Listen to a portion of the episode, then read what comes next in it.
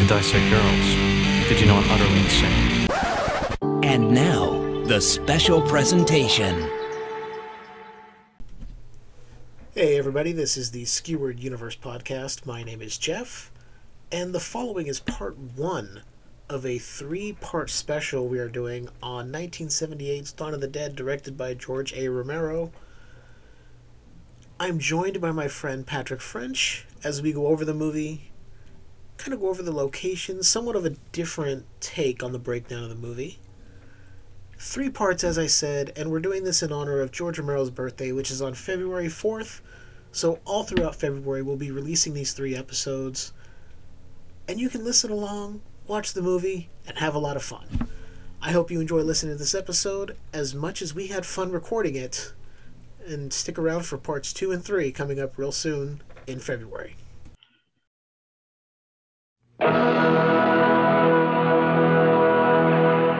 In nineteen sixty-eight, George Romero brought us Night of the Living Dead.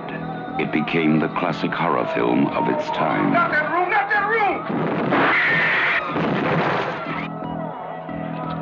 Now, George Romero brings us the most intensely shocking motion picture experience for all times. It gets up and kills. The people it kills get up and kill. This situation must be controlled before it's too late. They are multiplying too rapidly. Dawn of the Dead. Meet me on the roof at nine o'clock. Get out. I don't believe We're it. We're going to get out in the chopper. We've got to survive. Somebody's got to survive. They kill for one reason. They kill for food. They eat their victims. Imagine, if you will, that something has gone terribly wrong. Shoot it, man. Now, accept the fact that there's no escaping the horrible consequences. George Romero brings back the dead. Night of the Living Dead has ended. Dawn of the Dead is here. We must not be lulled by the concept that these are our family members or our friends. They are not. They will not respond to such emotions. Operator dead. Post abandoned. You may never get out alive. It's everywhere. What the hell is it?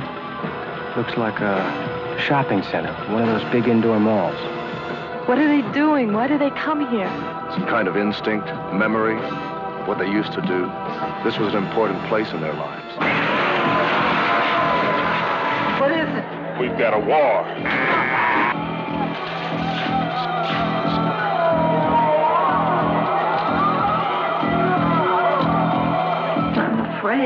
We have spawned our own savagery. Soon, it will consume us all. It is a horrible, hauntingly accurate vision of the mindless excesses of a society gone mad.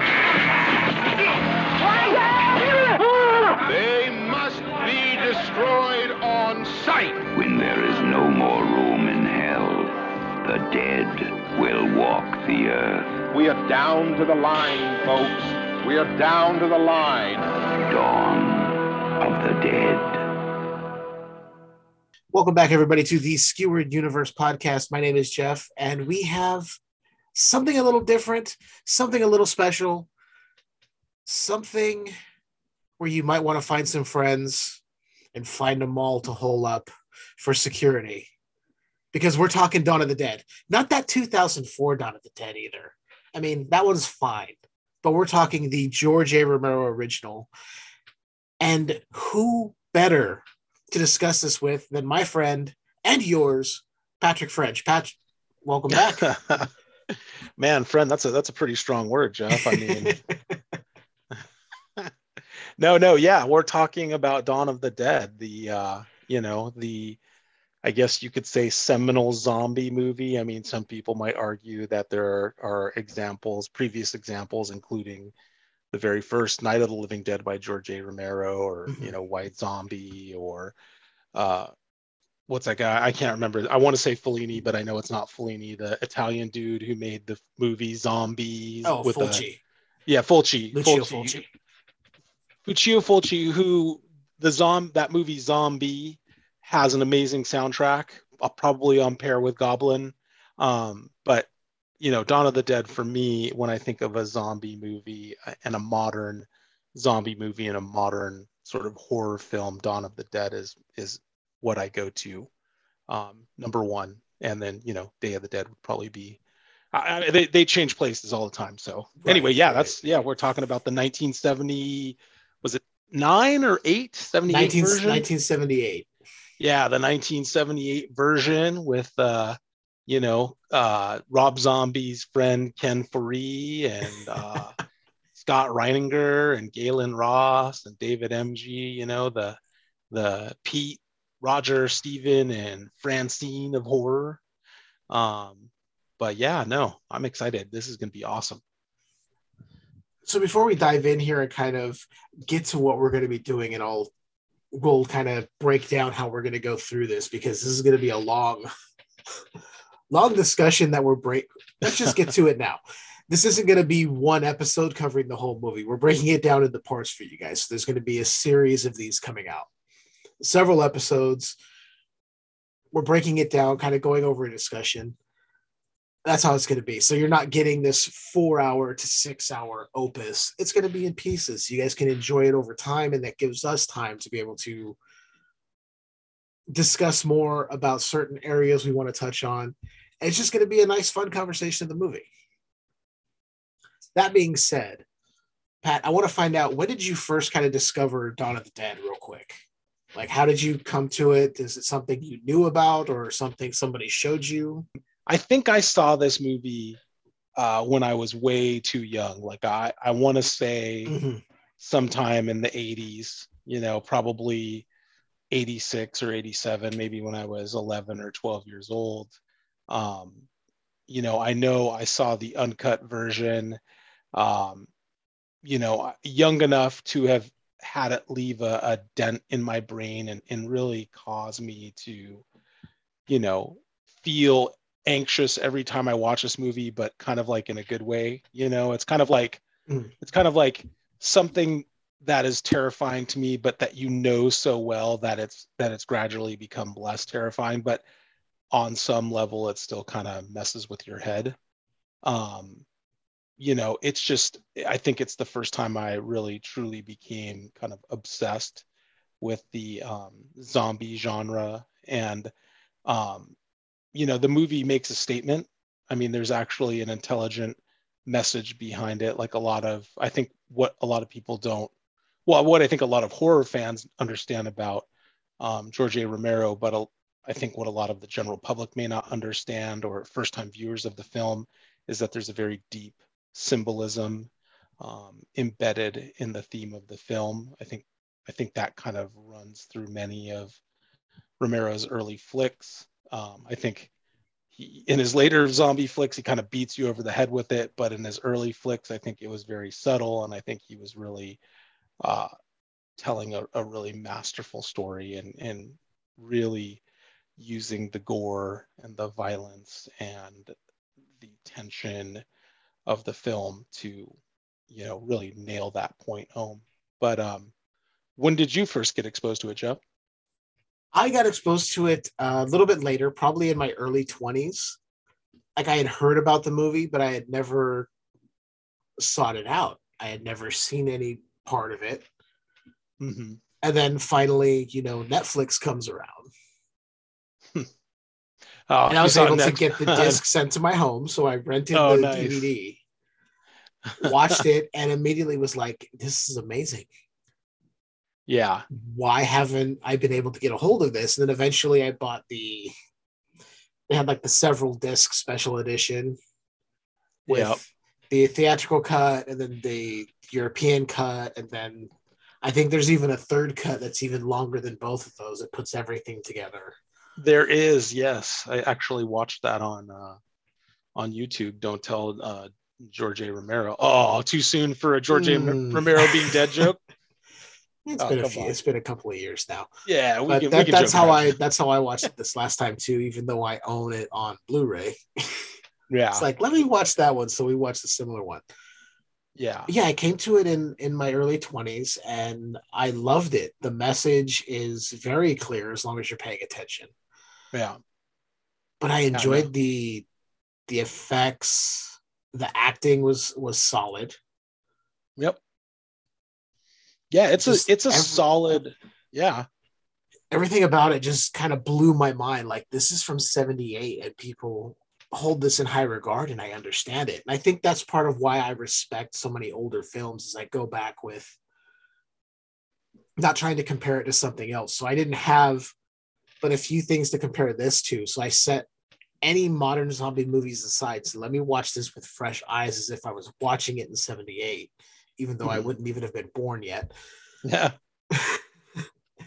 Yeah. And yeah, I, I've come to love this movie. It's a, I think like you, it kind of between it and Day of the Dead, they kind of switch places. Day of the Dead usually tops out as more of my favorite, and this running mm-hmm. a close second, but you never know. On some days they flip. Yeah. Yeah, for sure. I mean, I think, I mean, we're definitely doing an episode on, of, of Day of the Dead. Um, and I think kind of like what you're saying, you know, that these movies really kind of deserve to sort of be broken up, because the, the, the scenes and the locations are all so distinct. And I think, I think they're part of that narrative. You know, I think uh, Romero is definitely an old school linear storyteller.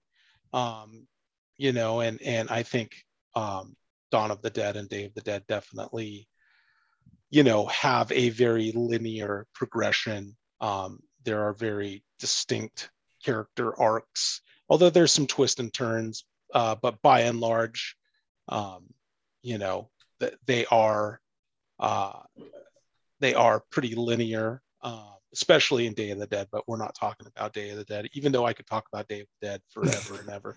Um, same, same.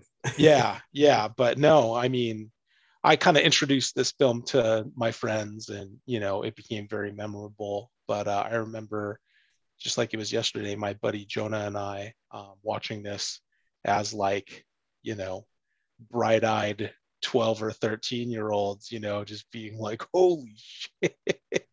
Like, you know, because there's so oh, many, there are so many holy, and I'll censor myself because my daughter's here, so many holy crap moments in this film where you're just like, what am I seeing right now? You know, I mean, we'll talk about them, but man, this this movie is just packed, packed with those those moments. And um, yeah, it's it's mind-blowing. Yeah, it's it's definitely got those moments. That was when the first time I watched it and saw some of those, I was like, what? What am I watching? What is this? Oh my God, I love it. Yeah, yeah. Well, um, I think, you know, uh, like I agree with you, you know, the two thousand four Zack Snyder remake wasn't a bad, uh, wasn't bad. Um, certainly, I don't think holds a candle to Romero's film, but um, yeah, I mean, the basic plot line is there. You know, they, you know, in the two thousand four version, spoiler alert, if you haven't seen it in the last eighteen years, you know, I don't think I'm spoiling anything for anybody, but they have a zombie baby in that one. And clearly, you know, Dawn doesn't have a zombie baby. I guess, well, you know, I, I guess it kind of does. I don't know. We'll, we'll talk about that later, but um, possibly, well, we'll, but yeah, I think we'll talk about that probably in the very beginning, because I, I don't know, whatever. Yeah, but the, I think the last thing I'll say about the two thousand four Dawn of the Dead is I think it's as decent as it is because James Gunn wrote the script. Oh, did he really so write the script for that? Yeah. Zack Snyder directed, but James Gunn was the one who wrote the script. So I think that's where the little homages come into the original, but yet he kept it a little bit more different, so as yeah. not to be a complete rehash of the original. But enough wasn't said about there bullet that. Wasn't there bullet time in the two thousand four version of the film? Don't they have like some bullet time uh, uh, action sequences, or am I I think it's when the zombies are on fire, they slow it they slow down the film. They slow it down, but not so much bullet time. Mm. God, I may have to go back and watch it because I own I that know, one yeah. as well. I mean, there's a zombie kid. There's a zombie baby. Uh, sorry, I'm, I'm going off on a tangent. it's, it's, I guess, it, hey, it's easy to do. It's easy. There's zombie kids in Dawn of the Dead, so you get your if you want to see kids zombies, you're not going to get a zombie baby. you might get a baby born in the zombie apocalypse at some point off screen. But um, if you want some zombie kids, Dawn of the Dead gives you zombie kids. Yeah, and we'll definitely we'll definitely get to where they show up. Sorry. No, no, no. This this is fine. We're we're giving teases. Everyone's yeah. gonna be like, "What are they talking about?" If they've never seen this, they're gonna understand it. If if they have seen it, they'll be like, "Oh, I wonder what they're gonna say about it." Or if the zombie apocalypse happens uh, during the course of our recording, com- completing this epic here, maybe they'll never oh, no. know. I mean, come on, man! Oh, it man. came out in seventy-eight. If you haven't seen it. If, yeah. if you've waited thirty or forty something years to see the original Dawn of the Dead, dude, it's on YouTube. It's free. Just just just queue it up, give it a watch. You'll know what we're talking about. Exactly. Exactly. So that being said, let's go ahead and dive in. I mean, right from the beginning.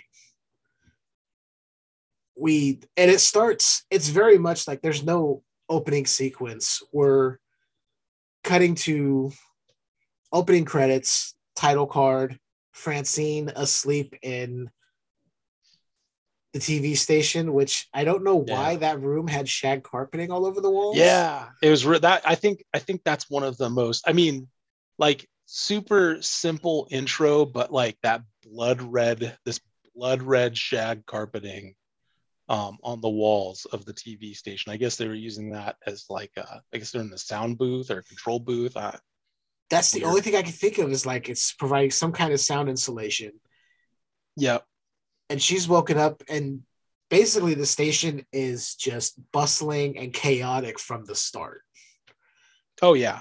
Yeah, for sure. I mean that this, this scene, the, the, the scene that we're talking about, or this location that we're talking about is the, uh, the aptly named W G O N radio station or television station. I mean, if George isn't uh, beating you over the head with the symbolism there, I, I don't know. That, that's almost like a mugging, you know, like, but yeah, no, it's, it's a chaotic scene. It's, it's, uh, you know, I, I really think that that's the way that the film opens is so effective.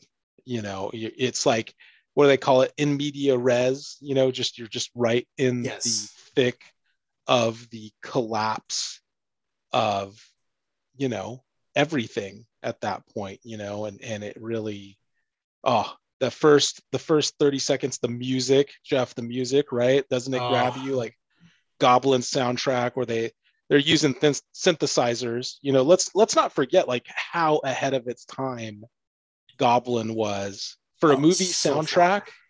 so far ahead of its time, like full-on synthesizers, um the what they create with that with that score, and especially the first, you know, three minutes of the film is just like mind-blowing. I think the music really really helps add to that that you know that nervous The, the anxiety. I remember, I, I just remember being a kid and watching the first five minutes of that, the opening five minutes of Dawn of the Dead, where everything's going, people are going nuts. Fran is asleep. She's kind of having a nightmare or whatever. And she wakes up and the, that, that electronic stab comes in with the music, you know, and you're just like, it's like, oh shit. Like, you know, you're, you're there. You know what I mean? Yeah. It's it hits you right away. You're like, oh, yeah. But like, I this I love synth music anyway for movie yeah. scores, and a lot of it has to do with. And brief aside, has to do with my love of John Carpenter films and the way he uses the synth scores and stuff. Oh, so totally. Going well, back to know. Goblin, it's like hearing it in Dawn. I'm like, okay, I know exactly what I'm in for hearing this music. Well, that's so. That's what's so crazy and unique about Dawn is that I mean. Tell me, Carpenter had to watch that film a thousand times. Like he had to have been heavily. I mean, all of the filmmakers, I, I, legit. nineteen seventy-eight was kind of the was still fairly early in terms of horror movies in America, I should say. And what George A. Romero was doing was like so far ahead of its time. And, and if you consider an all-electronic soundtrack in nineteen seventy-eight, I mean, I think Kraftwerk was probably doing electronic music in nineteen seventy-eight, but I mean, by and large, um, that was like way ahead of the curve, you know? I mean, um, but yeah, oh, that just, that the first five minutes of that film, you know, you, you feel like, you feel like you want to throw up because you feel like you're in it, you know? Yeah, it it sets the tone so perfectly. And it works because it's, the music is unsettling and the scenario we're immediately thrust into. Mm-hmm. Which, from what I was getting, this takes Dawn of the Dead, despite it being released about ten years after the original night, is taking place, I think, weeks to maybe a month or two after the original incident started. Mm-hmm. So yeah. Basically, that timeline is very short, despite the ten-year gap between movie releases. The timeline is weeks to maybe oh, yeah. a month or two. So I'm like, okay, sure. That makes sense. Now we're seeing that it's escalated and we're seeing what people are trying to do. And we see that in this chaotic mess of a television station that Francine, when she wakes up, she's looking around, seeing everyone frantically trying to do this. And we get a cameo from George Romero. Yeah, that's right. Yeah. His then I mean, wife.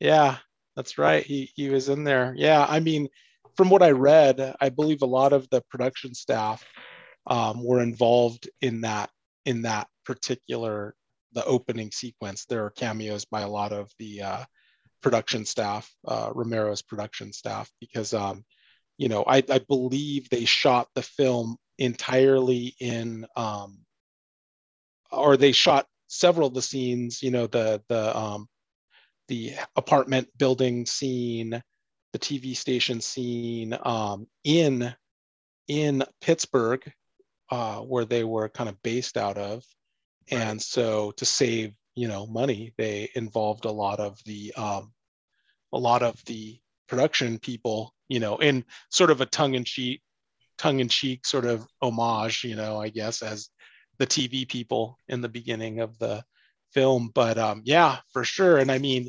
I, I, what's cool about George A. Romero too is, um, you know, if you think about all three of the movies, right? If you think about the holy trinity of zombie horror, um, and even his subsequent films, um, with the exception of maybe Land of the Dead, I don't think Land of the Dead has explicitly a female protagonist.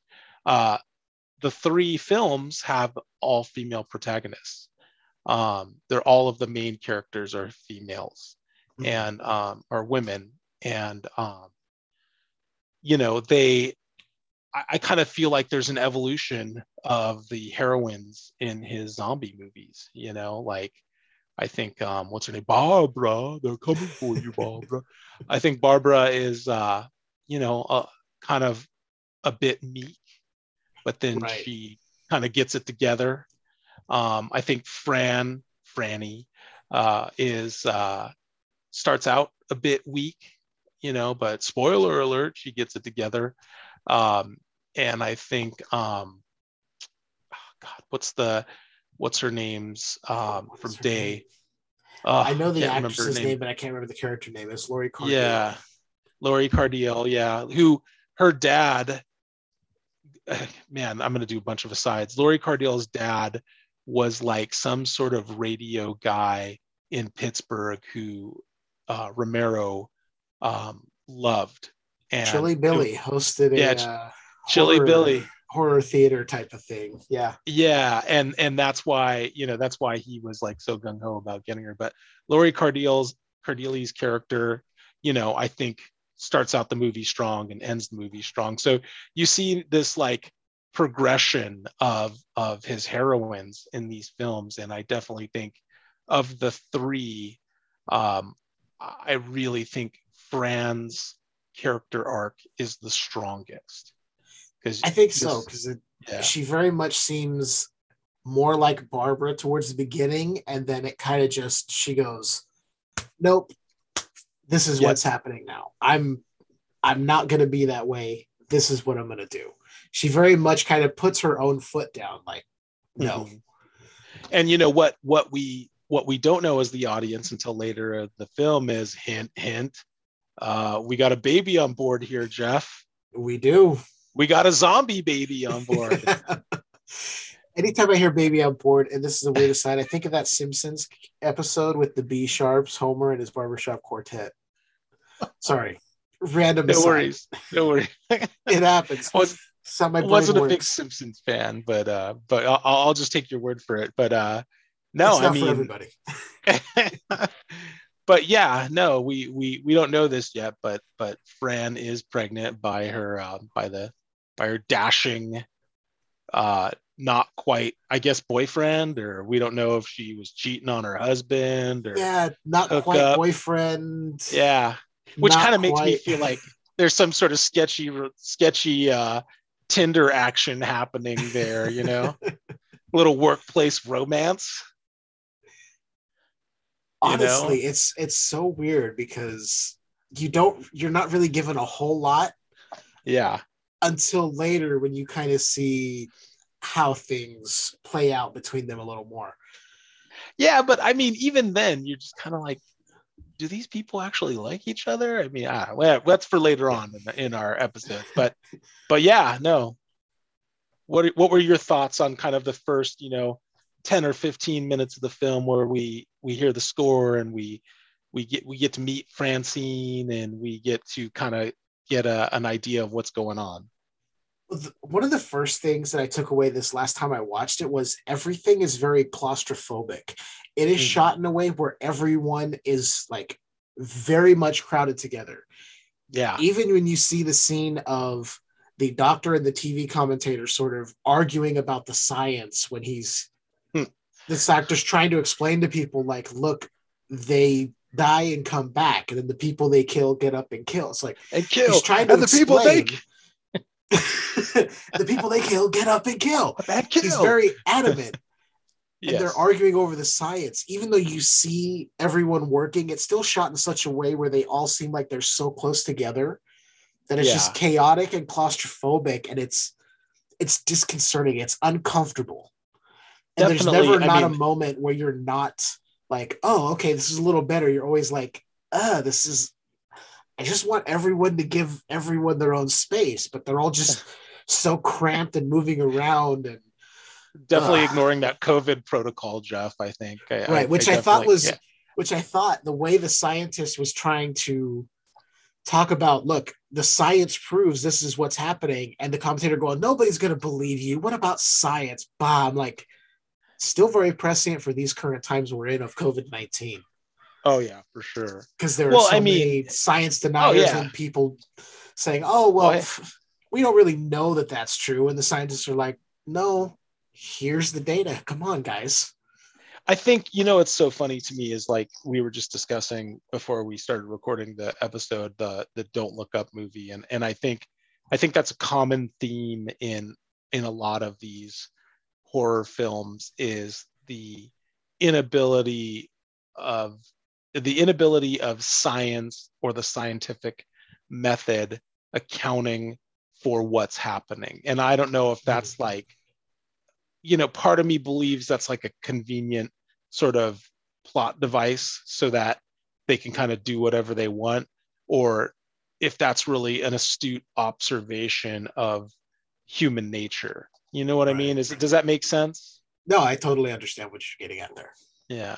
Um, You know, and and I think, um, you know, lots of films do it. I mean, one of the best films that that does this, that that contains this idea is is Prince of Darkness, where, oh, you know, yes. where where the computer girl is like typing up on, you know, typing on her uh, Apple two E or whatever the hell it was, a Commodore, um, you know, the god Pluton will not save you, you know, like it's just, you know, it's it's definitely a handy, a handy device to use, and I, and I think, but it, it fits so well in Dawn, and it fits so well in that zombie genre of like, well, we don't know what is causing it, um, but something's causing it, and you know there will always be people, you know, who will deny even as they're being just torn apart by the zombies, and and I think Romero right. kind of caught that, and like you're saying, it's it's very it's like very prescient for these times where um, you know, we're just denying what's in front of us. And, and I think that that's a really astute observation um, of human nature. So good, good call out there, Jeff. You know, every once in, every once in a while, I, I have a spark of genius. Amen. You knocked it out of the park with that one. It just, it really stood out to me on this watch. Like, he's going, no, you know, he's, he's basically yeah. laying out A, B, and C. And this guy's going, yeah, but the people won't believe that because you're not really presenting them with anything they can understand. Uh, yeah. Like, well, it's like, it's like, it's like just in like, Don't Look Up, where like finally the scientist had to have an epic meltdown on television, you know, and even that didn't get people to sort of wake up. And, and it's the same right. thing that's happening, um, you know, in Dawn of the Dead. It's like, it's like in that beginning sequence, I think, I think you as the viewer, the audience, truly, I, I mean, that's what's so horrific about it, right? Like, like I, I really think that's what makes, that's really what sets the, the tone of the film, is that whole interchange, like you're saying, when he's like, the people they kill, get up and kill. Um, and, you know, the other guy's like, you scientists always talk that way and blah, blah, blah.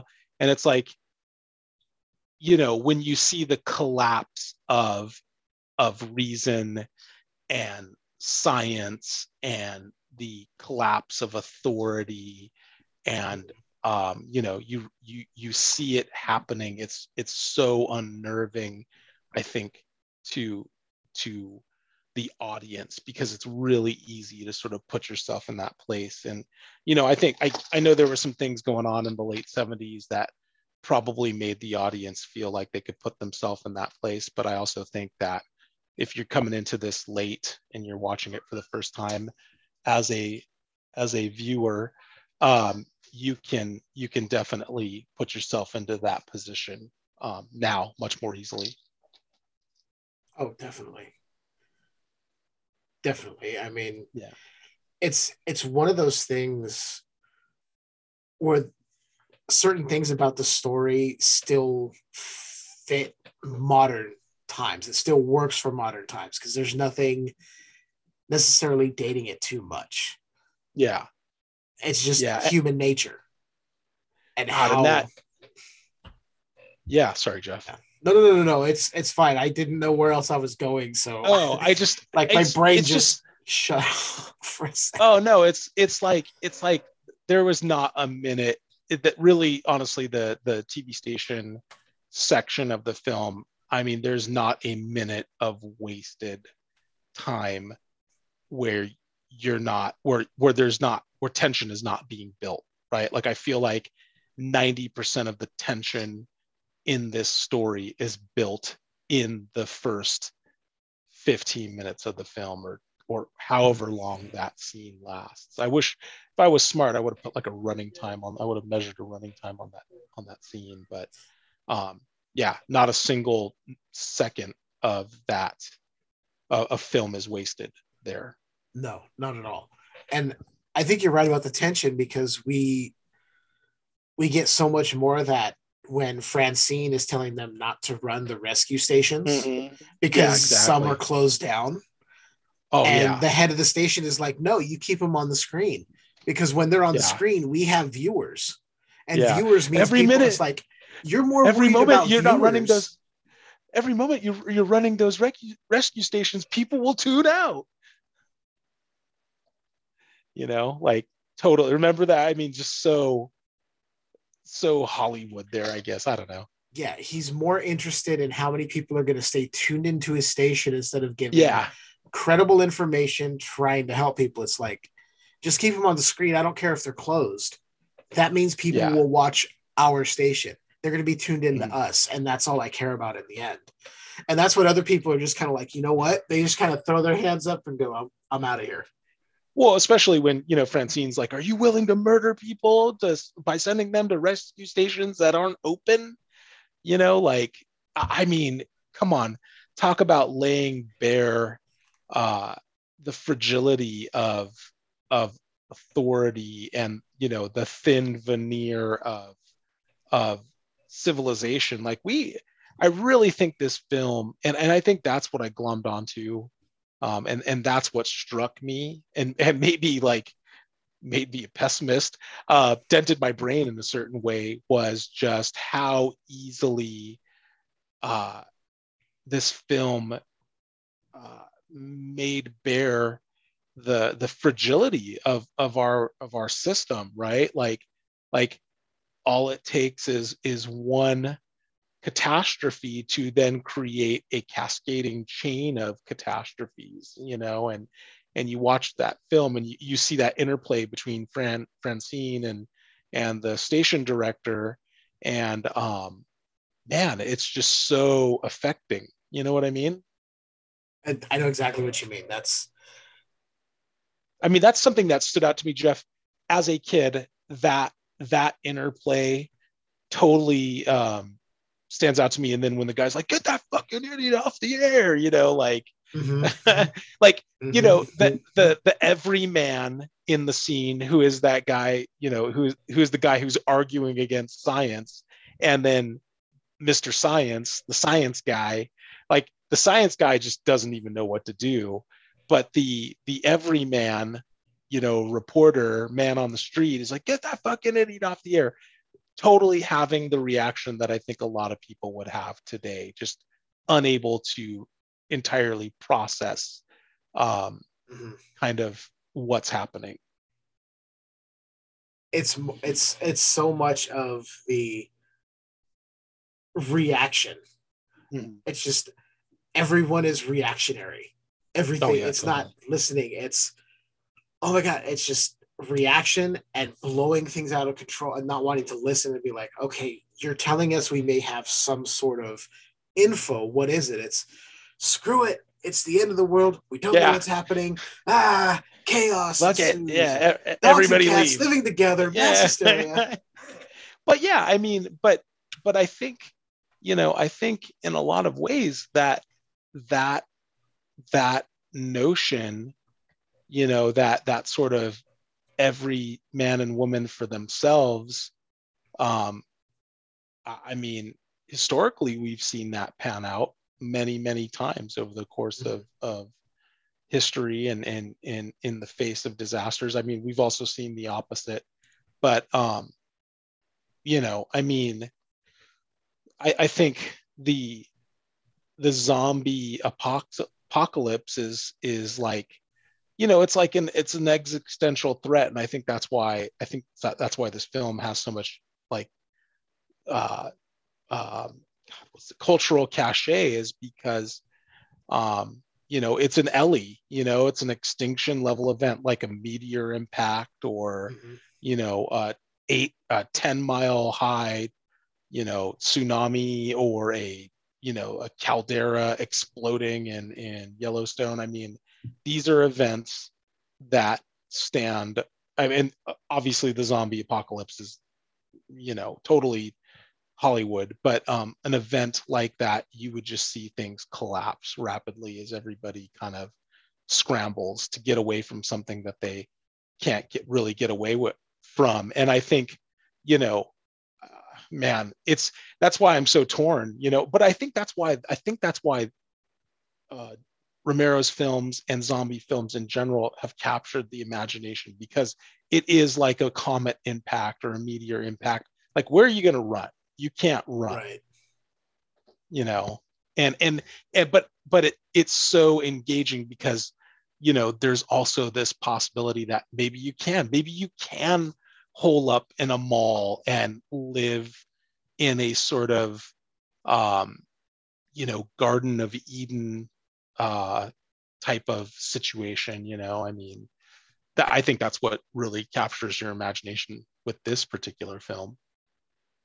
Yeah, I, I agree. And I like what you said about the, you know, man, one man, one woman kind of being able to survive on their own, because we kind of see that when Steven steps into the station and tells Francine, yeah, we can get out of here in the helicopter. We can leave. Yeah. We literally like, have steal the helicopter. Okay. Yeah. We literally have uh, uh, Adam and Eve here kind of uh, uh, setting it up, you know, like, um, you know, Romero doesn't, doesn't go as far to paint that picture, but I, I think if you think about it, one can sort of infer uh, sort of that that scenario, you know, and, and then you have two Abels. But, uh, uh, you know, but yeah, no, Steven comes in, you know, uh, we meet we meet him. Um, and, you know, he's, yeah, he's ready to abscond with the W G O N helicopter and just take off, you know. Yeah, tells her we can get out of here. We'll meet up with my buddy and we'll leave. And don't but make never, me come looking for you.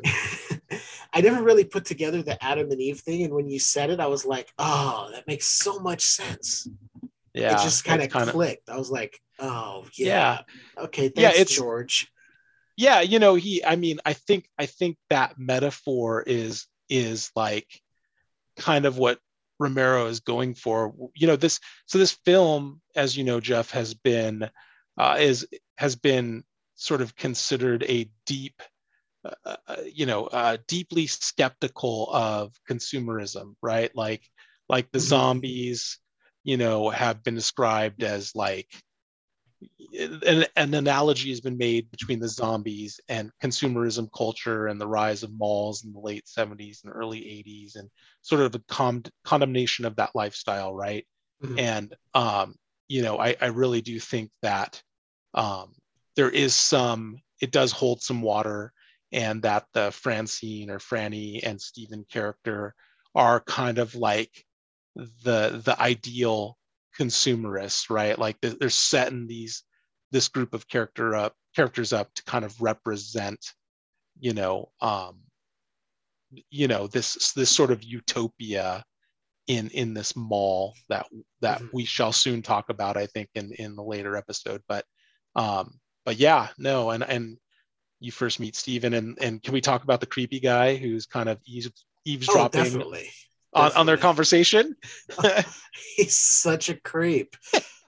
What is it, what did Leanne think about that guy? You got to ask Leanne her thoughts on that guy.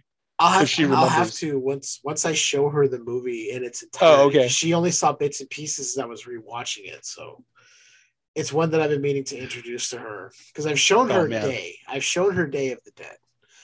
What is and what I, was her? If I may ask, she really enjoyed Day of the Dead. How nice. Dark it was, the effects. And some people be like, well, you can't really show her out of order. I'm like, look, you'll get the entire story. There's there's nothing, there's no real through line other than no, the zombie infection gets worse progressively yeah. through each story. Yeah. There's no returning characters, there's no None. real through line. Yep. It's part A is night, part B is dawn, part C is it, day, but you can watch them out of order and still understand what's happening. For sure. And and yeah, I mean, it it it kind of, in a weird way, is like a retelling of um of Dawn. Not a retelling, but but the structures are are very similar. Mm-hmm. Right. Um and and the arcs are very similar, and even the mode of escape is exactly the same. Um, so yeah, I mean, maybe Romero had like a, heli- a helicopter guy that he got some good rental rates off of. I don't know, but um, but yeah, no, that that guy, yeah, our job here is finished. Just standing by his camera, being a creep, eavesdropping. And he like, like why remember are how like here? He was like, he was so like, it was like he was on like Thorazine or something, because the way he like flips off the the camera or whatever, he's just like, he doesn't even look at them. You know, he's just like, he's, he's just staring blankly into the distance. Yeah, I actually backed it up and watched that a second time, his delivery. And I'm like, I was like, well, it was seventy-eight. Who knows what drugs were going around oh the set. Oh my God. I mean, but I, I mean, like zero reaction to like the absolute hell that is being unleashed upon, you know, the world that he lived in. And he just has nary a care in the world. He's just like, all jobs here are finished. And let's talk about his creepy hair. Okay, come on, that dude had the creepiest. He was just, he just looked like a creep. He looked like, he looked like a sex offender. That was like peak seventies creep hair. Yeah, for sure. Everything about I mean, that was like, if you had a mustache, I'm keeping children away from you because you might be driving a panel van. You know who you reminded me of is um, like if you were to take what's his name from um, The Big Bang Theory, Jim Parsons, Sheldon.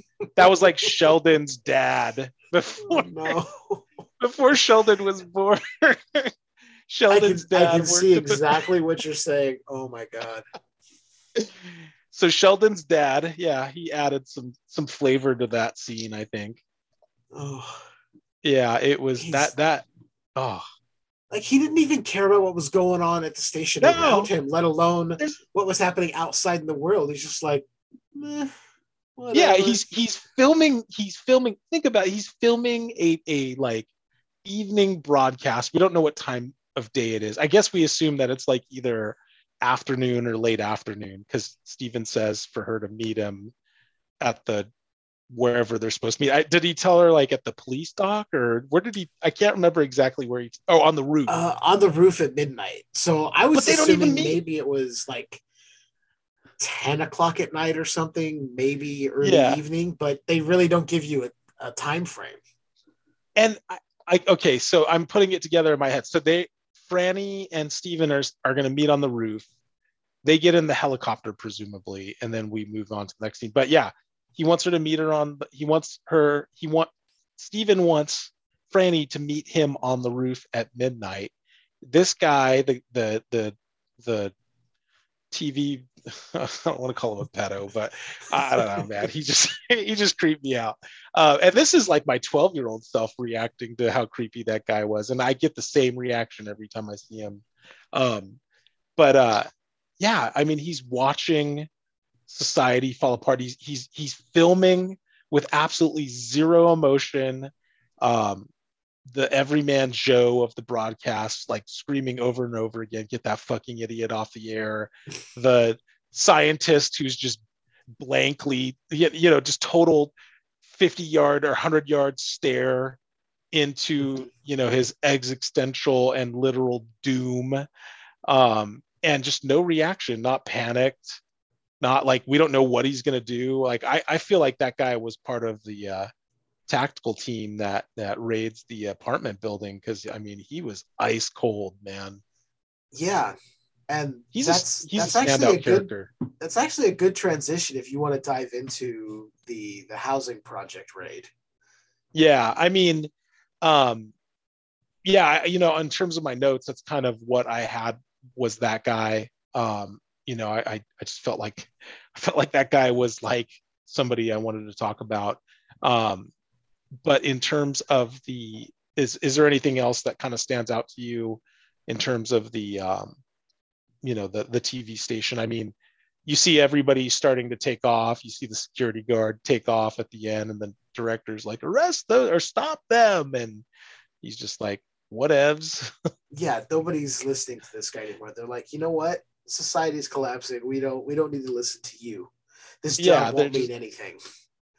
But you know, I mean, I, I think the funny thing, the the thing that kind of stood out to me is that, you know, just one more thing about the T V station. The thing that kind of stood out to me is, um, you know, you never. They kind of leave. They kind of leave that particular scene in that location, and. You know, I remember the first couple times I watched the movie, I just sort of assumed that, it, you know, that the station gets overrun or whatever, but that's not necessarily the case. We find out later on in the movie. Right. But yeah, um, really quickly, yeah, transitioning over to the uh, Project House scene. But yeah, let's let's talk about scene number two. Arguably the most... Uh, politically incorrect and and um, culturally insensitive scenes, uh, cluster of Ooh. scenes in the entire film. Yeah, yeah, um, um. yeah, yeah. This is kind of where you know we get into the dark underbelly of conservative America, and no, I'm just kidding. And it's it's I also. Mean, It's also where we meet Roger, but the everything else about it kind of outweighs meeting Roger. I mean, can we say that Wooly is definitely like he, you know, he definitely would be a Trump. No, I'm just kidding. I'm just oh. gonna scratch that. Uh, scratch that. I don't want to offend any listeners here. But, uh, Wooly is we... definitely somebody that is on one side of the line. Yes, yes. And has hard opinions about certain people. With the epithets he was throwing out there regarding anyone in the building. Yeah. Which I'm not going to repeat because that's not word. Those aren't words I say. Yeah, we, we don't say those words, but yeah, Wooly Wooly definitely has some preconceptions of of other folks' lifestyles. We'll just we'll just put it that way. Um, yeah. Definitely, he he is definitely disenfranchised. Uh, uh, you know, he he definitely feels like he is getting the short end of the stick and is not shy in expressing those um, opinions in the opening scene when we meet uh, Roger. Uh, arguably the best shot of the group, wouldn't definitely you say? Definitely the best shot. Definitely. Um, definitely way better than Steven or uh, or Franny. That's... Yeah, that that's that's not hard to be. I mean, Steven yeah. looks like he's never actually held a gun. And then we meet the red shirt, uh, Roger's buddy. Oh yeah, who nervous and dispatched not too long after. I guess it's the the cohorts of Martinez, because there there's a guy on a on a bullhorn saying, "Martinez, just come on yeah. out. Just no one will get hurt. Just come out peacefully." Yeah. Yeah, and then all and, of a sudden and, it's a firefight. Guys coming out on yeah. the roof, one in Rogers. Yeah, yeah, yeah. There's there's there's some a... questionable casting uh, uh, decisions. I mean, it's hard for me to believe that you could not find a, a Latino ex actor in Pittsburgh in nineteen seventy-eight. I'm sure George Romero could have found somebody. Maybe as a budgetary thing. Uh, Maybe I I don't know. I choose. To I'm just... gonna give him the benefit of the doubt there. Yeah. You know what I mean? Because I, I don't I don't want this to turn into a wait a second. This is just like that movie Soul Man. You know, like I, oh no, I it's, don't... it's not nearly nearly Soul Man levels of yeah Soul Man levels of insensitivity and just like what? I always took this more as uh we got about three hours to shoot this. Just grab that guy and make him look like somebody because I haven't found anybody else.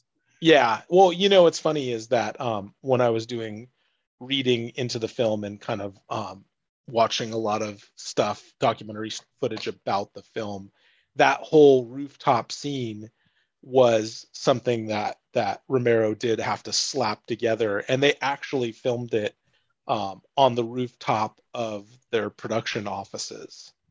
So it was something that was really hastily um, done. They had to do it for the cheap or on the cheap, you know, because this film had a really, I think it had like a million dollar budget or something. It was a really yeah, tight they didn't budget. Have a lot to work with. So, you know, they, they needed to get, they needed to buy like gray paint by the gallon truckload, you know, pallet. Um, and um, yeah, so there, I, I think there were some... I think that there are some choices that were made, um, but yeah, uh, yeah. So you've got you got your you got your red shirt guy. You meet Roger. Um, Wooly is the name. Our friend Wooly. Yeah. Um, Mister Apeshit himself. um, the the I epitome mean, of loose cannon, Wooly. Yeah, Wooly Wooly definitely was not shy on the old street howitzer there. You know what I mean? Yeah, because once we have our confrontation on the roof and we see our red shirt get shot, Roger yep. kind of goes, "Oh crap!" Kind of yeah. gets his gets his bearings. Yeah, yeah, it's go time. And they end up infiltrating the building. This is when Wooly just fully goes into business for himself. He's like, I don't care yeah. about the law. I don't care about anything. I'm killing anyone that's not in my squad. And he probably would have killed people in his squad anyway if they looked at him. Yeah, yeah. Way. Yeah, or or if they were, a, a, a you know, a, a darker shade. You know what I mean? Like, this is... Wooly finally has his... Um, his... Uh, I'm going to exercise my Second Amendment right rights on the people that I've been complaining about on the rooftop moment. And he literally does go, or, or really does go ape shit, uh, you know, running through the, the apartment buildings, um, you know, dispatching various people, um, including many, cla- like a couple of classic scenes. Um, I think one very iconic scene in general. You want to talk about this one, Jeff? Yeah, the one, if if I know which one you're talking about, it's he kicks open the door and there's a guy standing there and he basically does not waste any time and blows his head up with a shotgun in glorious fashion. It's, yeah. It's maybe yeah. two seconds of the door being kicked open and him firing. Just like, oh, bang. Yeah. All right, done. Wooly, Wooly gives zero fucks at that. Was like, didn't even see if he was a zombie or if he had a nope. gun. It was just, you're in my way. Boom. He wasn't even in his way. He just kicked open the door and straight blew that dude's head off because, you know, Wooly was feeling it. He was like, he was in the zone. You know what I mean? He was, he was feeling something. Oh, man. I mean, I, fucking Wooly, man. Like, I don't know. I, I just... I I feel like that whole sequence was just an excuse. Like Tom Savini, let's talk about Tom Savini, who had a a a slight role in the film where he also chose to use a racial epithet that was, um, uh, you know, novel, but um, still pretty dang racially insensitive. Uh, yeah, not not quite as as bad yeah. or jarring, but you hear it and you're like, yeah. mm, you're like, did okay. I hear that right? Yeah, yeah. You're like, wait a second, come on, man. Um, but uh, yeah, I think I really think Tom Savini wanted to show off what he could do, um, technically, and uh, you know, I, I definitely think in terms of Tom Savini and just the I I mean that that head exploding scene has got to be one of the most pivotal uh holy shit. I, I mean, I'll tell you this, Jeff, that when I first saw that scene as a kid, the very first time, not knowing anything about the, the fucking movie, mm-hmm. um that shit blew my I mean I was horrified and like for like a nanosecond just completely like speechless, and then me and my buddy Jonah started just fucking laughing and going like, this is fucking awesome, like like pretty much that, my reaction, but I was by myself and I was just speechless, and then I was like, holy shit.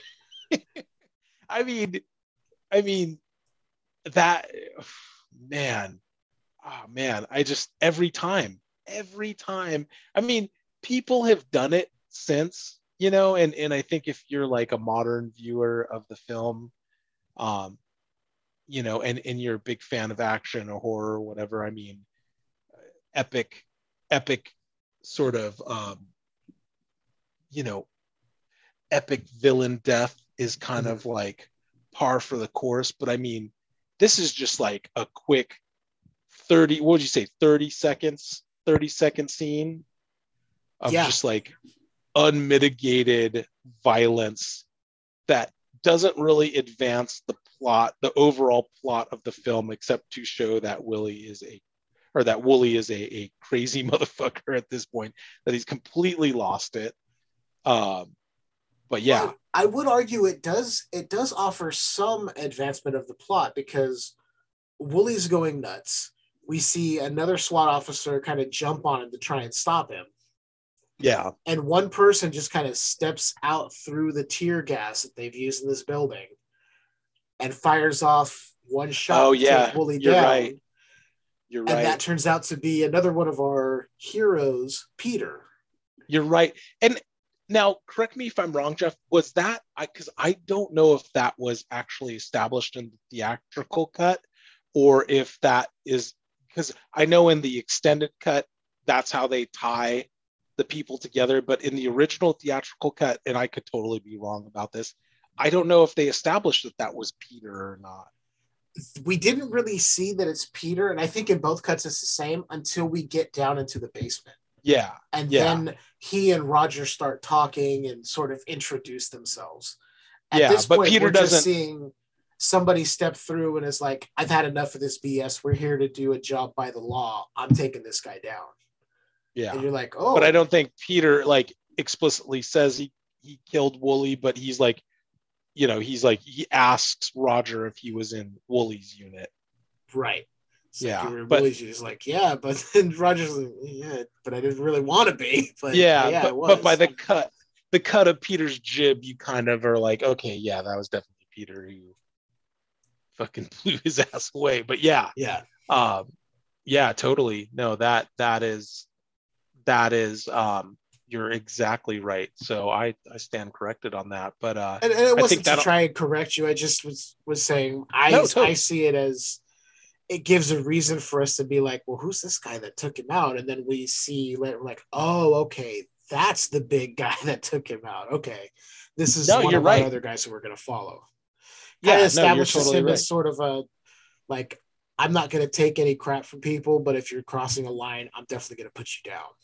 Kind of person. Oh yeah, for sure. I, I really think, you know, Peter, and if we're talking about finally the sort of fourth main character of the film, Peter really is sort of the moral compass of of this little band, you know, the the the fellowship of the mall.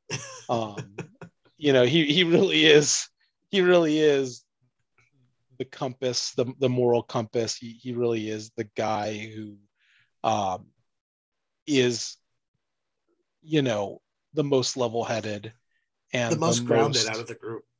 Yeah, yeah, for sure. Like, you know, um, you know, which kind of makes his decision, his, his sort of, his arc is probably the bumpiest, right? Like, you know, he he he goes, he, he goes definitely on the hero's journey, just like um, um, Franny does. Um, but her, I think I would argue that her arc is a little more uh, linear, a linear progression upward, and I think um, Peter's arc is a little a little different. Um, but ultimately, I can agree with that. Yeah, ultimately they they are you know they are the heroes, I guess you could say, of of the story in a sense, you know, uh, by by virtue of of survival. Um, spoiler alert, uh, but uh, you know. But yeah, I mean, I think, and then I think that segues into, uh, that kind of opens us up into kind of seeing the zombies, right? Like we've kind of, we've kind of um, heard about yeah. the zombies. The zombies have been foreshadowed through the first fifteen or twenty minutes of the film. But now is when you actually get to see the zombies in action. We get to see the one woman thinking her husband is fine and he rips a chunk out of her neck. Oh, well, I mean, Which, let's go back. Ooh. Let's go back to the, yeah. Oh, I got some feelings on that, that particular scene. Oh, but even before um, that, there's the, the two SWAT officers. Yeah. Go into yeah, that one room. Yeah. And, and I think that scene is a really, I, I think it's a minor scene, but I think kind of going back to scenes that are advancing sort of the plot of the film, Um, you know, that early encounter with those zombies really kind of shows you the sort of uh, the the dualistic, I guess, uh, reactions to the zombies. You know, like they're they either, you know, the, the film kind of wants you to feel terrified and wants you to kind of take a look at these creatures, and and you either react like the one officer who, you know, eventually kills himself, or the other guy who's just like, shoot it in the head, man. You know, mm-hmm. like, you know. Um, yeah. The guy says shoot it in the head, wrestles with another one and takes him out quickly and keeps telling yeah. the guy, just shoot it. This guy's hesitating. Like he freezes up. Mm-hmm. Exactly. And I think, you know, I think that that's like a great scene because it kind of, if you as the viewer are sitting there going like, well, Uh, you know, we would take these things out, right? You know, like like you as the viewer, like this this scenario is so unlikely because, you know, we would just go around shooting them all in the head.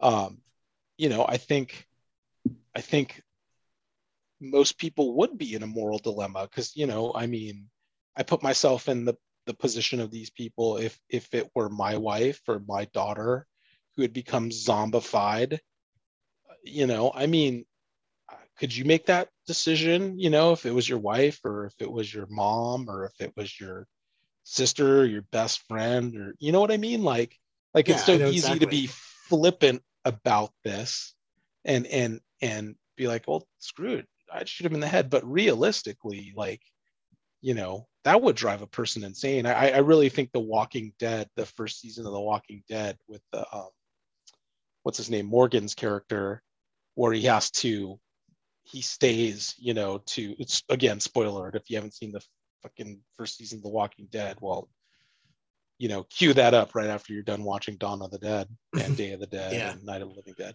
Um, you could skip Land of the Dead and all of those other uh, kind of crappy subpar Romero films. But, um, yeah. but yeah, you know, there's a huge, there's a huge moral dilemma there. And, and I really do think that, you know, I, I think a lot of the population, if forced to, you know, take out their family members, would be like, it would drive you crazy, you know? Ah, I agree one hundred percent. I mean, even even forced to take out a stranger like this guy, he was hesitating because I think it was one out of fear and two out of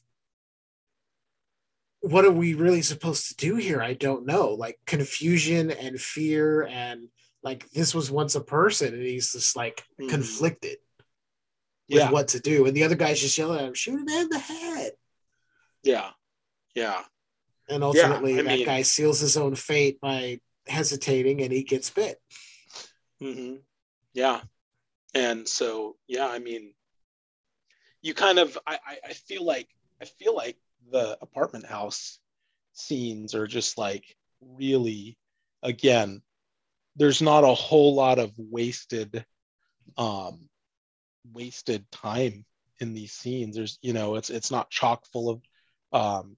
exposition and the exposition when that that you get when um Peter and Roger finally meet up in the uh, basement of the building is um you know is effective. You know, they meet with the the guy, you know, uh, uh kind of a jump scare, kind of clever gag there. They meet with the uh one-legged preacher who they think is a zombie momentarily, right? It's one-legged and blind, I believe, right? Was he blind? I think so. Wow. Although I might be confusing him with the preacher and They Live. Yeah, I'm not sure, but goddamn, man, that guy is meat for the horde. That sucks. That sucked to be one-legged. You know, what's that's the worst possible thing you could be. And blind. If you're yeah. one-legged and blind in the zombie apocalypse, you're definitely chum. Like I'm, I'm definitely kicking you off the bed of the truck into the zombie horde to slow them down for a minute. Like, I need to save myself. I'm sorry. You are slowing everyone down. You're going to heaven, dude. You're a preacher. You're, you're good. God smiles upon you. Your noble but, uh, sacrifice will be remembered. Until the next person we got to sacrifice to stay alive for another episode, another movie.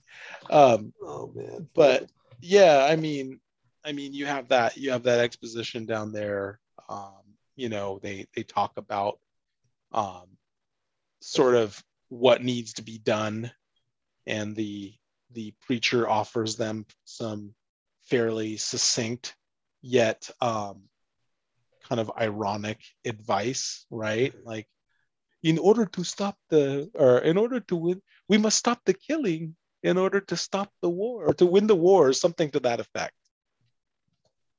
Yeah, some, and, something along those lines. I don't remember exactly, and I didn't write it down because I yeah. was taking so many notes at this time. I think a really clever line that, you know, as a, for me as a younger view, viewer, I totally missed, right? Like, this guy's basically telling them the secret and and and giving them this ironic advice that we know that that's foreshadowing the impossibility and inevitability of this particular world we're in now, right? Where we can't stop the killing because Mm-hmm. Um, you know, the killing is getting up and coming after us. So kind of funny. Um, and I think he echoes the same line that uh, Peter's character echoes later on in the film, right? Does he say, doesn't he say, when there's no more room in hell? Isn't that one of the lines that the one-legged preacher says? He might say something along those lines. I don't remember like, exactly, but it, he it's may like say a, something close to. Yeah, it's like in a kind of like a sing-songy voice. He says that when there's no more room in hell. I don't think he completes the line, but he's like saying something when he walks out, right? Yeah. Because uh, Peter is is largely silent. I think they're both largely silent in, you know, while the preacher's giving them this sort of line or while he's talking to them. Yeah, they're both just kind of listening to him like, okay, let's let him say what he's got to say and then we'll yeah move on and see what else is going on here. Oh, but let's not skip. Yeah, you were talking about the, the arm biting scene. Dude, dude. Oh, oh. I still, man, I've seen that movie literally probably three or four dozen times. And I still, it's so hard. I, I can take the neck scene, the neck biting, but the arm biting for some reason, it's just too, it, it, I can feel it. You know what yeah. I mean? And it's just, it's gnarly. Like I just am blown away how they were able to do that. Cause it looks so freaking real. It's so visceral. And it's like, oh, like every time I like grab my arm in the same spot, like, oh, I can feel it. No, I don't want to. Oh, ooh. You know, and then when when that when when uh what is it? Kevita, what was his name? I forgot the guy's name, but she's like, um, God, what the hell, Miguel? She's like Miguel, mi mi vida, mi mia or Kevita, mm-hmm. mi vida, mia, mi amo, and you know, he's like, and then he bites her arm, and then he gets a chunk out of her neck, you know, and he gets shot. Yeah, he's still got a chunk of meat in his mouth. Oof. Just gnarly. And she's running at him and they're trying to tell her like, no, stay back. And she's like, no, it's my love. And he's yeah. like, he's like, yeah, come to me, baby. Come to Papa. Yeah, come here. I'm hungry. Talk about uh talk about a, a, a DoorDash sort of uh, scenario. Oh. Oh yeah. Talk no. about an Uber Eats, pull it up to your curbside delivery, baby. Oh man, and it's so oh it's awful. I love it's, that in its awfulness. Oh, it's so good though. It's so good though. It's I mean, it, it it's like this that like that scene, those scenes like set the tone for the whole freaking movie. I mean, they don't get any gnarlier than that. Oh yeah, I mean, you know, you got the you got the. National Guard down in the basement trying to do some cleanup operations. Um, you got, you know, the the the SWAT team or whoever the Peter and Roger are with, you know, sort of upstairs, you know, trying to clear the rooms. You got Miguel chowing down on his on his woman. You got Wooly blowing people's heads off. I mean, it's, it's just chaos. It's chaos. And there's there's two other scenes that I want to touch on here while we're discussing everything. Uh, one one is kind of slow and sort of like dark and kind of like, oh, this hits weird. And I'll get to that one. But the other one that kind of kind of seems comedic to me is we're in the midst of this zombie apocalypse. Everyone going into this building, every SWAT member, every National Guard person knows zombies exist. Yet there's a group of cops who start breaking down boards over a door and then freak yeah. out when they get grabbed by zombies. I'm like, yeah. guys, it's boarded for a reason. Leave it alone. You, you kind of knew, like, yeah, like they didn't just board up this room with a billion zombies in it because, you know. And every time bored. I see it, I'm like, guys, you could have just walked right by it. There's nothing in or, there for you. Or, you know, you just ask the residents of the apartment like, yo, what's behind this door that's been heavily boarded and fortified? Like what what what's behind all of these boards that have been uh, you know uh, sort of loosely nailed together to to create a barrier of some sort? And nobody yeah, ever asked that question.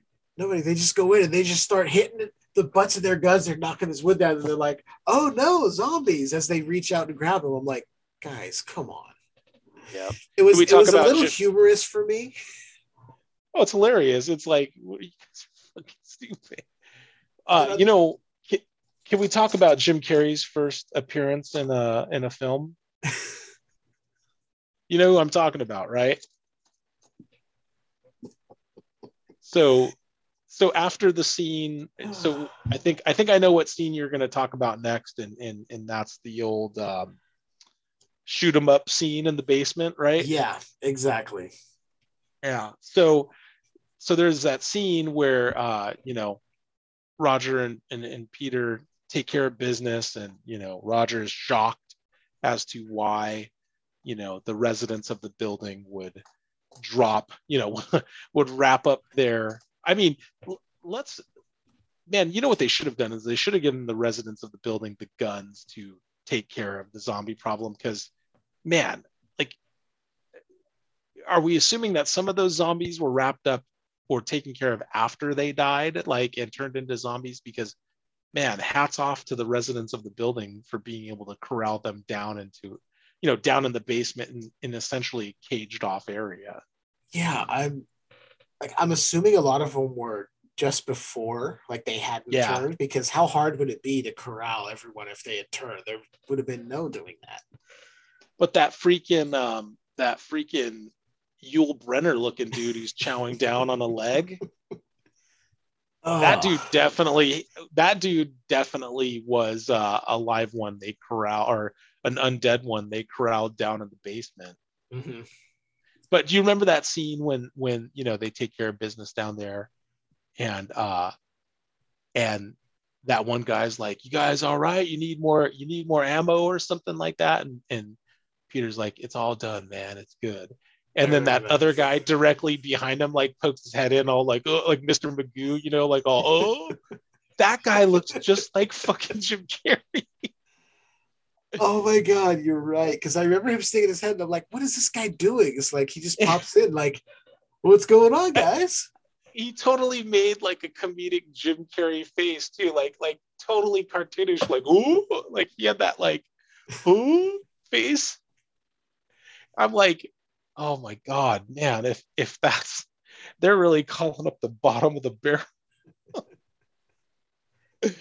Oh man, I'd feel way safer with a bunch of those hunters out in in the next scenes we'll be talking about. Oh man! Oh my God! But yeah. Yeah, but that yeah. scene, it's just every time I watch it, you just see these zombies kind of thrashing around, and what I'm assuming oh, are like man. laundry bags tied up around the yeah. neck. Just some of them are eating. They're not really tied up, so I'm assuming they were the last ones to just kind of get pushed down there. Yeah, that's what I was thinking too. Like I mean, hand them a leg and throw them down there.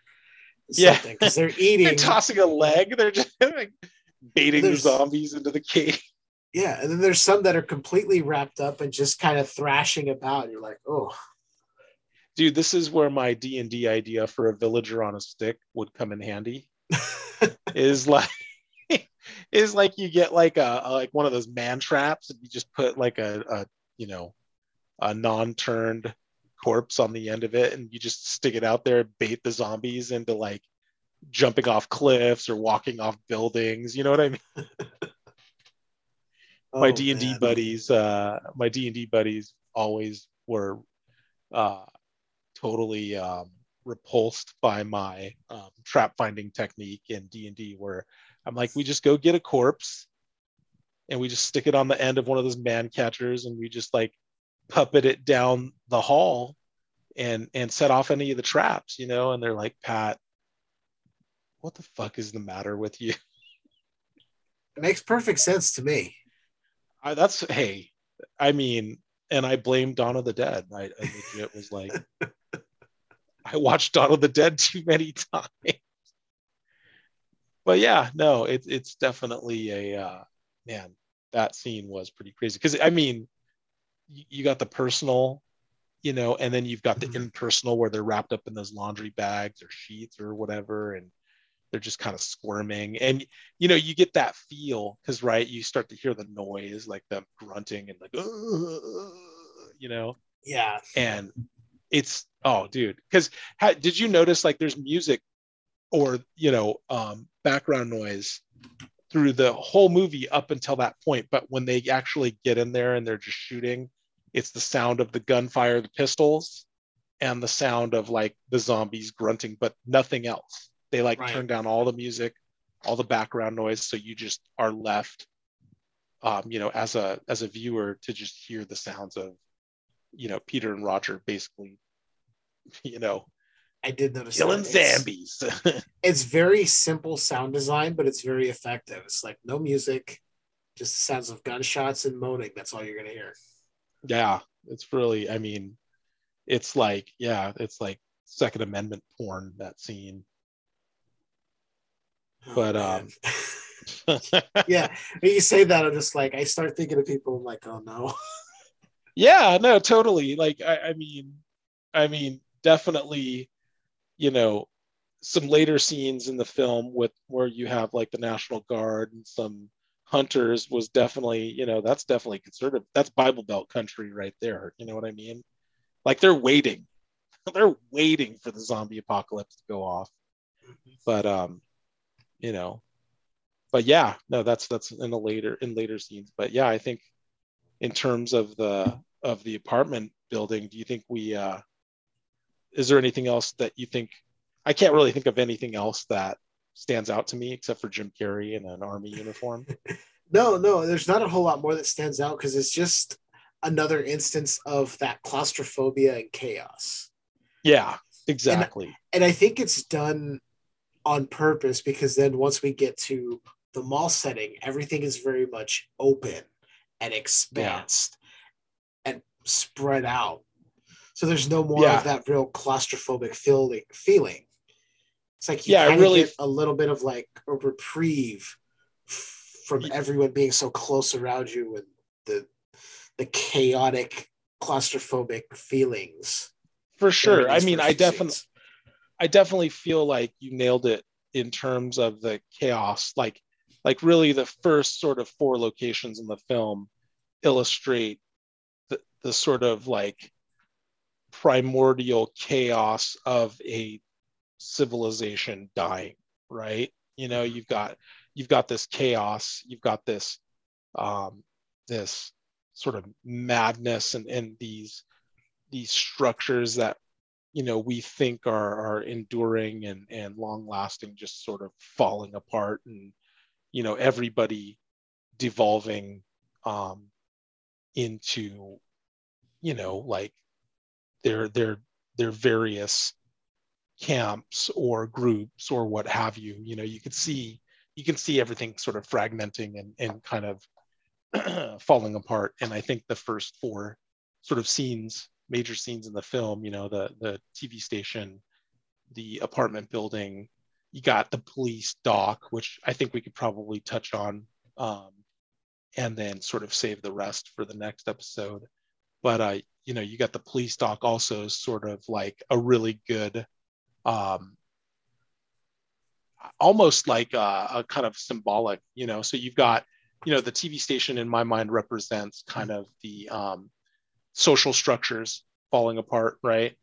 And right. then you've got the um, the apartment building where you kind of see, um, or I would say the the T V station's more the the cultural like meme sort of structures, that the kind of like the authority, but the media structures sort of mm-hmm. falling apart, coming coming undone. Then you've got the apartment building where the social structures, the families, you know, uh, relationships sort of start to fall apart because, you know, people are getting eaten by their family members or unable to sort of put people down or, or think about their relationships in a logical, super cold way. And then you have the police doc where you see like the authority has really broken down, right? And we get to meet Uh, one of the most legendary zombie actors. And, you know, a Pittsburgh guy that George A. Romero really liked, uh, what's his name? I can't, his name eludes Joe Pilato. Joe Pilato. Yeah. Joe Pilato. Very young Joe Pilato. He was even younger in The Crazies, but a super young Joe Pilato, um, you know, and his gang. His uh, and, gang and, of, which I called here in my notes, his gang of running weirdos, meaning they're running yeah. away from what's going on, and they're all just slightly weird. Oh, they're they're doofuses for sure. I mean, I, I legit feel like a mentally challenged individual is legit a part of their uh, legit mentally challenged individual um, is part of their their team. You know, like yeah. Yeah, like I, I yeah. feel like how that guy has managed to survive, uh, you know, oh man, sheer luck, sheer yeah. luck. Because Darwinism definitely would have taken, has taken in the film, probably had taken ninety percent of, of the people like him, you know. Oh yeah, but uh, but yeah, we and, and we also see the um, we also see the um. all four of the main characters kind of come together and meet each other for the first time. Right. This is where they all kind of uh, get together, but we, we see that this station, this police doc. Now yeah. I'm not sure if it's implied that Joe Pilato and his, his goofs killed anyone there, or if they just were leaving because somebody died. Cause we see somebody dead in there. Steven is checking yeah. it out and someone's dead, and it's never yeah. really stated how it happened. It's just kind of like, he goes, oh, this guy's dead. It's all abandoned. Yeah. And he sees the other guys. They're like, well, you're stealing, uh, you know, you're stealing company gas, company gas. Yeah. Yeah. Yeah. I mean, it, really? I, yeah. I, I mean, that's another, that's another, just such a quirky fucking scene that stands out to me. I'm like, I mean, I remember as a kid, like, this dude's a cop. Why is he calling it company gas? You know, so mm-hmm. I, I don't think, I think Romero read that line, and I think he probably knew how weird it sounded. And I think we're left to infer that clearly these guys are not cops. Um, and maybe they shot the, maybe they shot the dude that they, you know, that Steven finds, um, in the chair dead, um mm-hmm. but it's never established for certain, you know. Yeah, and that's kind of the way I took it the first time I saw it, was that, oh, these guys probably aren't really cops, they just grabbed a bunch of stuff that was in there, they just kind of yeah. play the part, yeah, because they're running yeah. and they're like, oh well, if we put this on, maybe we can intimidate others into giving us stuff or listening yeah. to us. Yeah, like clearly clearly they're they're trying to speak the lingo, but you know, they don't understand that the police aren't a company, you know, but yeah. they're not, they're also not very bright at the same time. Not at all. Especially and, the, and the I, last guy before they leave. I think he's asking for cigarettes. Cigarettes, like, the cigarettes you guy. Got cigarettes? Like, you guys, you guys got any cigarettes? Like, he's just like, and they give him, and I mean, there are so many comical characters. Like, you had Jim Carrey in the, down in the basement of the apartment building. Then you got this doofus, like, just like smiling, like, oh my God, he's just so comical. You know, there's like, there's definitely a, a, a heavy dose of comedy in this film. I mean, yeah, and it does play out very much like, like a comic book would, with your little, and not so much like your traditional comic book where it's a hero, superhero story, or the ones where there's humor. It's more of that dark, real kind of comic book, and then every once in a while they're interjecting humor. Yeah, for sure. And it well, goes I mean, full tilt later. We know how comedic oh, it can get. Yeah, it gets ridiculous later. And I, I mean, I, I think, like, to the point of absurdity, and I think the absurdity is sort of the point. It's kind of like kicking the audience in the balls. You know what mm-hmm. I mean? Like, you, you kind of have to stick in some absurdity there at that point to sort of release some of the tension that's building up, because right after that part, then they really hit you with the heavy stuff, you know. Mm-hmm. But um but you know, in this this particular little mini location is is kind of like, I think, sort of done strictly to, you know, get all of the characters to meet and to inject a little um levity into the film, because the film up until that point has been pretty fucking bleak. Yeah, this is this is kind of a bit of a palate cleanser, a little humor, yeah. a little slow the pace down. Let's bring our four main characters together. Yeah, give you yeah. a little a little humor. Yeah, and then and we'll we'll get you moving we'll, more into the main. The main yeah, we're gonna ground you. We're gonna ground you as the audience here at this point because, you know, it was a lot to take in. Um, but you know, we're definitely gonna. we're going to definitely catch on the flip side, you know? Oh yeah. So, definitely. But um, I think, you know, I think the police doc might be a good place to sort of stop. I mean, unless you want to touch on the, the sort of um, the turkey shoot scene that just seems so. I think briefly we can hit that real quick. Cause there's not a okay. lot to it. It's basically yeah, what I've called it. it is the hillbilly zombie hunting jamboree. Yeah. It's so, I, I mean, I feel like out of all of the scenes in the, I feel like it's the weakest. It, it feels like B-roll filler. You know what I mean? Mm-hmm. Um, because it, it doesn't necessarily deal with any of the characters, and, and there's only the thinnest thread. Um, well, I mean, we end the police doc scene where the um, with the famous. Um, we're trying to get to the island, and they're like, "What island?" And he's like, "Any, Any island, island.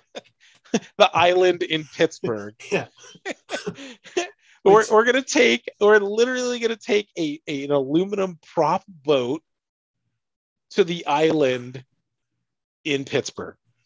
It's like, okay, buddy, good luck. Yeah, see you guys. Good luck with that. uh, but. Maybe I, I like to think headcanon um, Joe Pilato is still actually Captain Rhodes, um, but he's just gone off the grid. You know, he's like the C I A guy, and he's just gone off the grid and conscripted, you know, some morons to help get him mm-hmm. to uh, Florida, to the shelter in Florida. This That's is just head. before he got his orders to go into that shelter and then completely lose his mind. Or maybe he, maybe he got his, maybe like his C I A handler was like, "Get your ass to Florida, Rhodes." And Rhodes is like, "I just need some lackeys and I'm on my way." He just, because yeah, he assembles, like, it seems like Rhodes seems to gather lackeys, like cartoonish, cartoonishly stupid and predict- predictable lackeys around him. Yeah, you know what, I could see that. And then he would just throw them into the fire so he could safely get inside the compound. I could see him yeah. doing that. Yeah, right, we just, just, just we found the through line between dawn and day. Yeah, he just he just gathers about uh, uh, lackeys on his, like, you know, six month quest down to his uh, deployment, his last deployment underground. Mm-hmm. But yeah, totes. That's headcanon for me. I don't know about you, Jeff. You can, and you know, if yeah, they're going to make more a, sense now, I'm I'm definitely going to go with that theory. And goddammit, if they're going to make like a prequel to Dawn of the Dead, they can't steal my god, or a, a sequel to Dawn of the Dead, like an, an intramural sort of film between dawn and day. Nobody better steal my goddamn idea about that. No, we we got to trademark that. It's because that would be fucking dope. We should shoot that film. We have it on record whose idea it was. So if any of you out there make this movie, we will be coming after you. Donner of the Dead, the Colonel Rhodes saga. Dusk of the Dead. Dusk of the Dead, yeah. Well, yeah, exactly. D- or no, what would it be, like Afternoon of the Dead? And see, in my head at first, I went, "Oh, Twilight of the Dead." And I went, "Oh, wait, that was a working title that Romero had for something else, which I think oh, ultimately became Land of the Dead." Fuck it, we're gonna call it Twilight of the Dead. There we go. To yeah, honor George. To honor George, pour one out for George. Zombie George.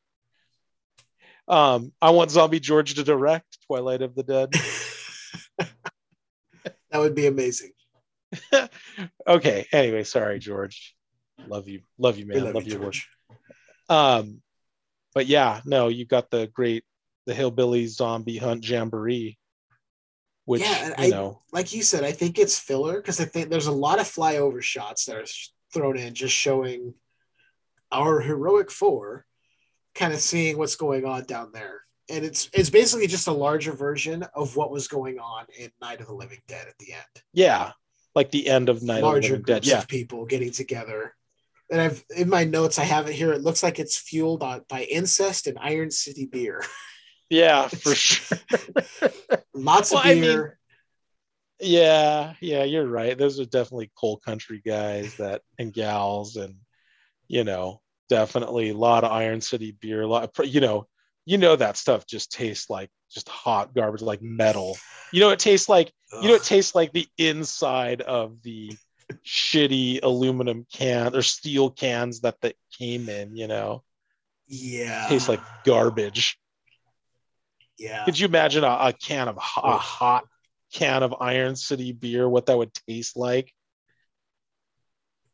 It tastes like, you know what it tastes like? It tastes like the the like if you cut the tops off of twenty Duracell batteries and you, you don't you dumped it into a can of beer. Oh man, it'd be so bad. Is it weird? That's all. That's all I think about when I see that scene now. Is when they're pulling the tabs off the beer. I'm just like, God, that probably tastes like shit. No, because because you know you know they love it because it's local, but everyone else is like, oh no, no, no. This no. tastes like cancer in a can. This is what. Yeah, it's just. Oh man, I just every time with that. Those scenes, I'm just like, and and like you were saying, I mean, I think there's literally what is is there one flyover scene where they like they tie it together because an explosion happens underneath the when they shoot the the hillbillies are shooting at the zombies and they shoot the car and it explodes, right?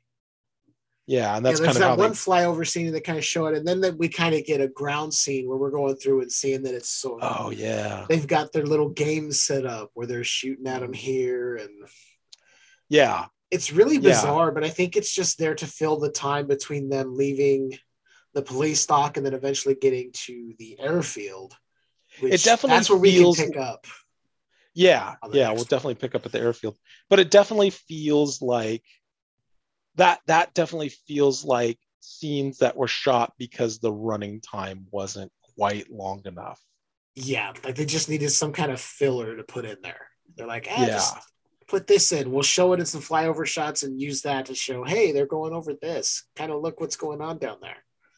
Yeah, I really feel like out of all of the scenes in the movie, um, you know, if if I were to make a director's cut, you could cut that entire sequence out of the film and you would never, you know, it, it, it's like when, it's like when, you know, Steven and, and, and Peter wall up a uh, certain part of the mall. You, they'll just never know it was even there. Mm-hmm. You know, I mean, you just cut that five minutes or whatever it is and you would just never know. I feel like the stuff that, that is included on the director's cut is way stronger and they could have put that in instead of that part of the film. I don't understand how that part of the film survived. Yeah. Because like, it, it, narr- it narratively doesn't connect the scenes at all. Having them s- sort of look out the window and see the flyover of it happening, totally fine with that. But once we go to the ground and we're kind of going through everything, I'm like, well, why is this here? It doesn't really affect yeah. anything. It's just showing us more of the breakdown that you've already given us in two scenes in the beginning. And not even really strongly though. You know what I mean? Mm-hmm. Like it's not, I mean like, okay, God, now I want to talk about this, right? Like now I'm having feelings on this fucking part of the movie. Um, the, the, the scenes, the scenes where you see like the National Guard and, and they got like their howitzers in there and, you know, and then the zombies are like, coming in behind them because they're having a fucking barbecue and taking pictures and getting wasted. Like, I feel like that those are strong scenes, right? Like you could have put that in there um, and then just gone straight to the airfield. I, I mean, I'd have to see it on film to see how it would pan out, but like, or even the scene where they shoot the gas tank and it explodes, but the, the scenes where it's like the random hunters just shooting at the zombies, like we could have cut that out. You could have cut that those that two minutes of film out and just went straight to the scene where they're shooting at the zombies by the car. The car gas tank explodes and then the W G O N helicopter flies over and then boom. You you still have a strong scene where you're showing the military breaking down and and the civilian authorities breaking down and chaos sort of out in the country, and still have that filler time in there. You know what I mean? Yeah, I know exactly what you mean, because there's several shots within that entire scene of just groups of people cracking open beer, standing around talking and drinking beer. I'm like, yeah, this doesn't really convey anything like what we've seen before. Yeah. So it's the only kind of semi-disjointed part of the movie is those scenes that are thrown in of guys just like cracking open beer and drinking them and having fun with their buddies. I'm like, eh. Yeah, but it, it's just all it did for me, even as a kid, I'm just like, God, that beer looks like it tastes like shit. Yeah. Even as a twelve-year-old, yeah. I'm like, fucking Iron City beer looks fucking horrible. It looks like Iron City beer is like the Tab of beers. You know what I mean? Like, tastes like battery acid, probably. Probably. It's like, ugh, I don't even. I feel like the Iron City beer is what caused the zombie apocalypse. Like, they mix, somebody spilled some Worcestershire sauce in the Iron City beer, and boom, zombies. Oh, man. Oh. Anyway, nice I think... South Park reference there. I, I, yeah. I appreciate that. Yeah, but Iron I think, City yeah. beer is like Iron City. Iron it's City like low class is... Budweiser, which you know, Budweiser already isn't good, and if you get worse, you get Iron City beer. Yeah, it's like it's like you couldn't get anybody else to be in this po- on this podcast that you got me, and I'm like the oh, Iron no, City no, no, beer. No, no, no, no, no, no. no. I'm just messing with you. no, no, no. You are you are like a prestigious craft brewery. Oh no! I'm like release. My emotional intelligence. I'm like the Iron City beer of emotional intelligence. You know what I mean? Like, I, I like the worst. But yeah, no, I I think that's I think I think this is probably a good place to uh, you know, pick up at the uh, the the airports, where we get some more iconic uh, scenes yeah. and definitely get and some kids. iconic scenes there. If and you love kids. children, if you love children, the next part of the next podcast is for you. Yes, it's it's definitely what everyone who loves children should see. That's it's, it's the reason why I will not show this film to my wife. Yeah, yeah. And I, I mean, it's not it's, and it's not gratuitous. Yeah, it's not gratuitous, but yeah, you, it's still definitely going. It was still ballsy. Yeah, you're definitely going, and and and you know, you've got coffee machines doing what coffee machines do, being dicks. You know, yep. You got a little bit of everything, really, at the airport. Yeah, it's a it's a mishmash. A nice, it's a grab uh, bag of a grab bag of horrific experiences, all in one location. It'll be yeah, fun. All, yeah, so we'll pick just, up there on big old shit sandwich in the zombie apocalypse. It's it's the last semi-chaotic place before they get to the mall, and that's all I'll say about that.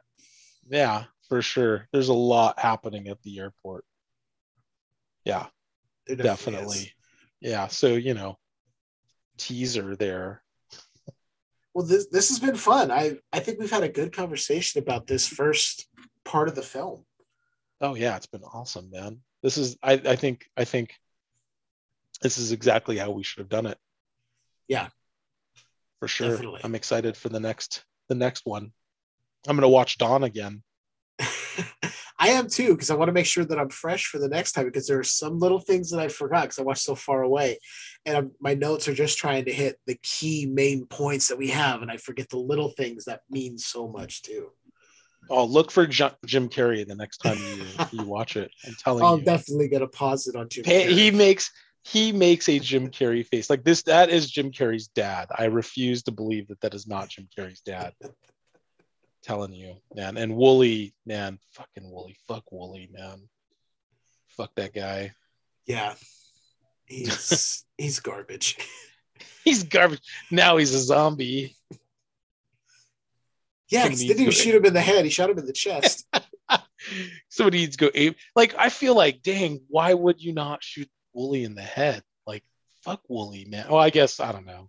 Because he's there was still a, somebody on his back, so he didn't want to risk shooting someone else at the same time. He's just going to be a crazy ass zombie, though, Wooly. Like, he's going to be the crazy, like a racist mm-hmm. zombie. Oh, can man. you imagine that? Oh no! Now, now we're going to get a side movie of Wooly as a zombie. Oh Jesus! Yeah, it's going to be right. like directed by Bobcat Goldthwait. Oh man. Anyway, all right, man. Yeah, I, I, I'm sorry, Jeff. I know I'm going to probably alienate lots of your listeners. Oh, with mine. Please! If I haven't alienated enough people already with the way I talk on this show. All righty. Well, hey, I'm being I'm being summoned, my friend. But yeah, well, let's let's get an offline conversation going for the next one, my friend. Yeah, definitely. We'll put a pin in this here, and yeah, I want to thank you for this part of the conversation, and we'll be back for more for you guys with probably one to two more episodes. I'm not sure. We'll see how it plays out. Yeah, we'll see yep. what we do. All right, thanks, all righty. Pat. Well, yeah, not a problem, Jeff. You want to take us out? I'll take us out. All right, ladies and gentlemen, so that was part one of our nineteen seventy-eight Dawn of the Dead breakdown. We'll be releasing parts two and three shortly hereafter throughout the month of February, as I said, in honor of George Romero's birthday. We hope you guys had as much fun rec- listening to it as we did recording it. And I want to thank my friend Patrick French for coming on and doing part one, two, and three with me, because it's a lot to discuss, but he was up for it because he's as big a fan of the movie as I am. And as always, you can find us on social media. Check us out on Facebook. Just search for Skewered Universe Podcast. You can go to Twitter at SkeweredU, Instagram Skewered underscore Universe. And you can find us on Podbean, Apple Podcasts, Google, Stitcher, Spotify, YouTube, Listen Notes, Amazon and Audible, TuneIn dot com, and Player F M. All that'll be in the notes as well. You can leave feedback for the show at skewereduniversepodcast at gmail dot com. And don't forget, if you want to support the show, head on over to patreon dot com slash Skewered Universe Podcast. You can join at the two tiers we have. One is three dollars, one is seven dollars. At the three dollars, you get exclusive access to our Skewered Universe Transmissions episodes. At the seven dollars tier, you will get not only the Transmissions episodes, but exclusive audio commentaries that we record here, as well as the ability to recommend movies for the show. Head on over to patreon dot com slash Skewered Universe Podcast. Help support the show if you like it. And with that, keep enjoying that universe that's just a bit, you know, skewered.